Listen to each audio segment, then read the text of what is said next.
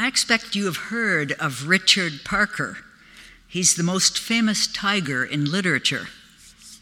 I'm speaking of the novel Life of Pi by Yann Martel. It's magical realism, of course, and a wondrous story. A 26 foot long lifeboat on which are bobbing together a hyena, an orangutan, a zebra, a 450 pound Royal Bengal tiger called the aforementioned Richard Parker, and a fairly religious 16 year old protagonist, Pi Patel. When I was teaching Life of Pi 15 years ago in Elmira, a boy commented with his eyes shining, This story is real, isn't it? He so wanted that to be the case. I replied, It's an extraordinary piece of fiction, so to you it is real. The chance of surviving on a lifeboat with a tiger would be fairly slim, of course. He, he was right there on that Noah's Ark of a boat with that fierce, fictive tiger, Richard Parker. Such is the power of a well told tale. I'll tell you one more. I will never be a high altitude mountain climber. That's outside my comfort zone, and I've had zero training for it. I do, however, get inordinate vicarious pleasure in reading about the climbers of the world's tallest mountains. And I've been up there many times with many writers Jon Krakauer's Into Thin Air, and probably 50 other adventure stories, uh, hair raising climbing stories. Satellite phones and the internet, of course, have made the high Himalayas and peaks everywhere seem much less remote. Everest is the tallest, of course. In my head, I've been up the Western Cwm, up the Khumbu Icefall, and the Hillary Step, up Karakoram 2, i.e., K2, more popularly known, that massive protrusion along the China Pakistan border. I've been on top of Annapurna, Lhotse, Nanga Parbat in a well told story. Astonishing panoramas, no matter where you stand. Skies smeared uh, with stars. I've read about the death zone in all its perilous conditions the climber faces in that oxygen starved, refrigerated pandemonium, as some have called it, above 8,000 meters. Ballistic, skull splitting headaches, hacking coughs that can break climbers' ribs, stupefaction when making the simplest decisions, like getting your boots on in the morning, mental, sort of mental bankruptcy, sub zero cold stabbing to the bone, um, hurricane force winds that could tip over a semi trailer truck. Maybe you'd prefer cerebral edema, leakage of fluid into the brain, or pulmonary edema, fluid leaking into your lungs, or snow blindness, burning the cornea from ultraviolet rays. Climbers say it's kind of like climbing inside a milk bottle. There's the famous two o'clock rule summit by two or head back down, period. And many deaths in mountain, mountaineering occur, as you know, on the down climb, not the ascent. Why would anyone do this? I'd be glad to know. I don't know, but we readers are right there, right? That's the power of a, a good book. Jesus himself was a first class storyteller. And in Lent, we hear some of the hardest stories of Jesus' life as he approaches Jerusalem and the cross. Today's lectionary readings feature his story of the lost son, or really two lost sons, one of his best known parables. This story appears only in the Gospel of Luke. Although 30 or more parables make it into the synoptic accounts, it's this story for some reason that seems to have fascinated artists and has been told in medieval art time and time again, almost to the exclusion of most of the rest of the parables. Rembrandt's famous painting of the prodigal's return comes to mind. The adjective prodigal means several things. It means rashly extravagant, like a prodigal expenditure on weaponry, say, or a prodigal lifestyle.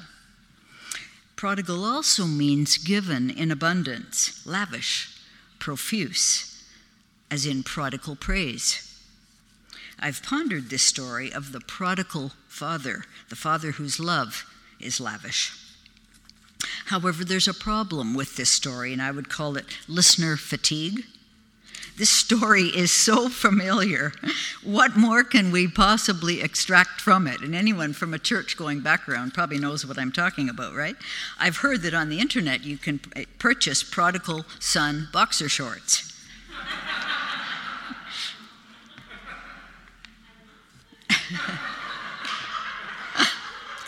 For those online, that was, I think, Margaret Butt saying she wants a pair. Uh,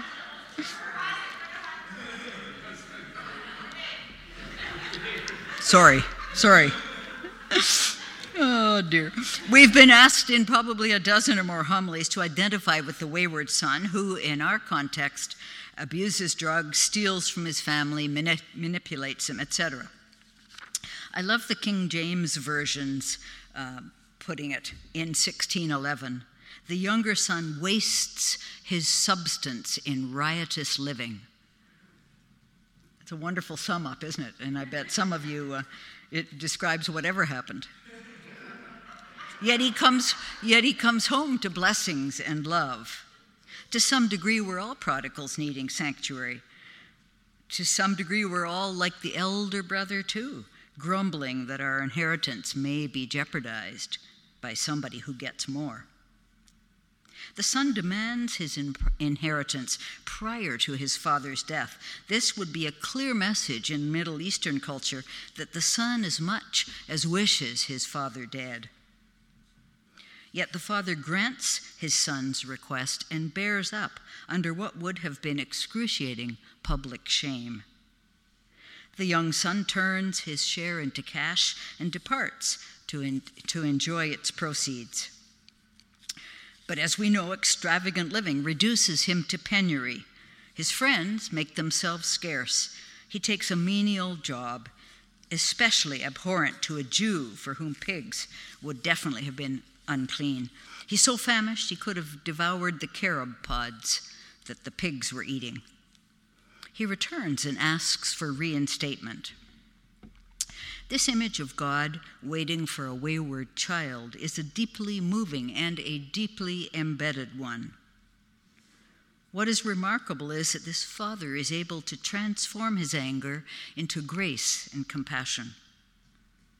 Before the son can even say he's sorry, the father who has come running to greet him finds the best robe and shoes shoes being the prerogative then of a free man, not a slave. The entire village erupts with joy. Now, wouldn't most parents run with open arms in this situation? After all, we parents do take thought for our children year in and out until they're capable of navigating on their own. We provide wholesome food, clean clothing, an inviting bed.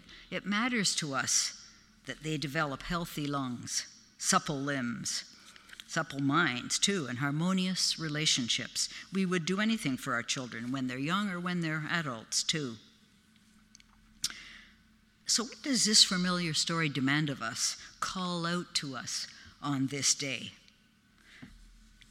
Jesus did have a habit of extending a welcome to known public sinners and the Lucan text beforehand says, The tax collectors and sinners were coming near to listen to him.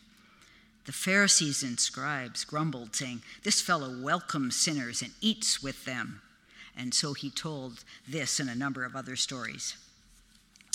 So today's text is about a party to end all celebrations.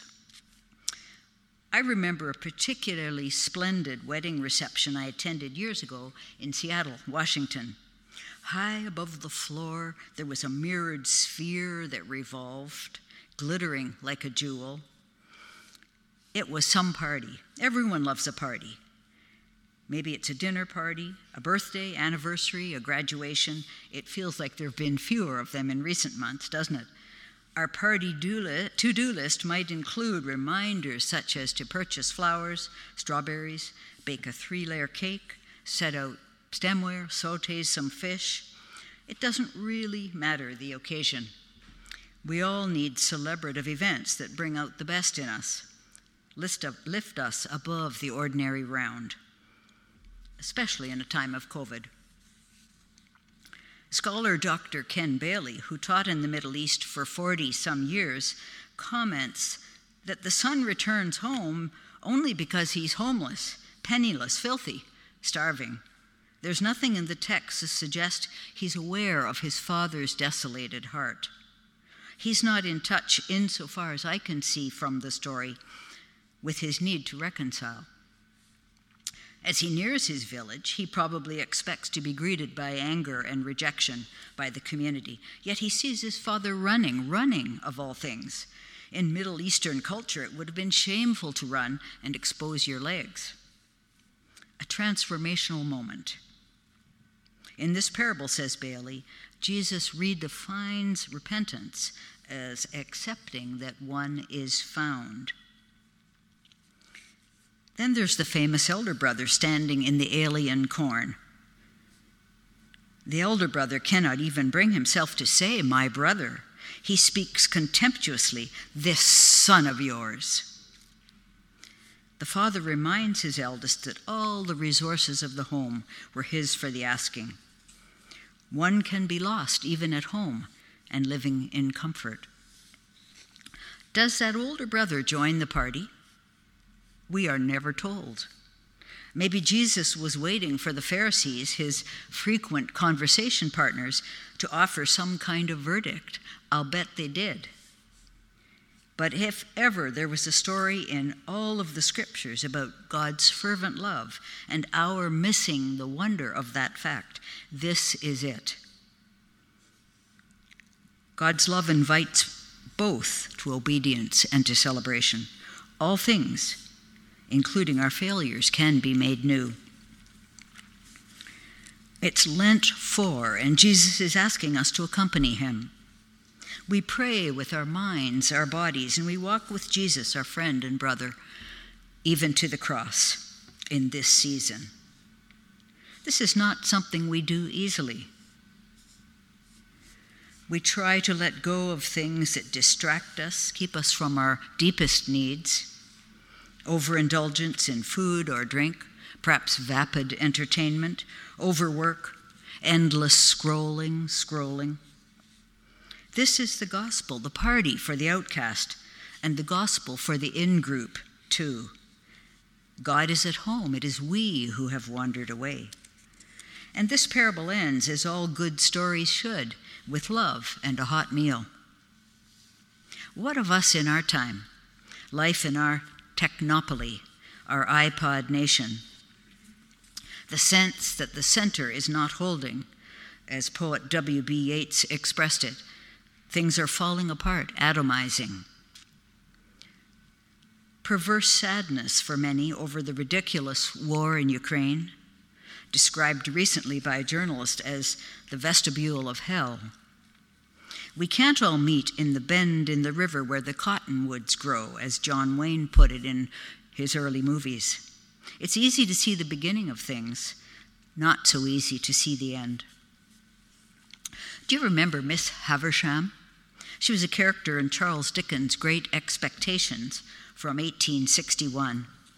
She's a wealthy older woman, used to be called that dreadful noun, a spinster, once jilted at the altar. She insists on wearing her wedding dress for the rest of her life. She lives in a ruined mansion, sitting in the decay of her never eaten, moldering wedding cake although she's been portrayed in film versions as fairly old.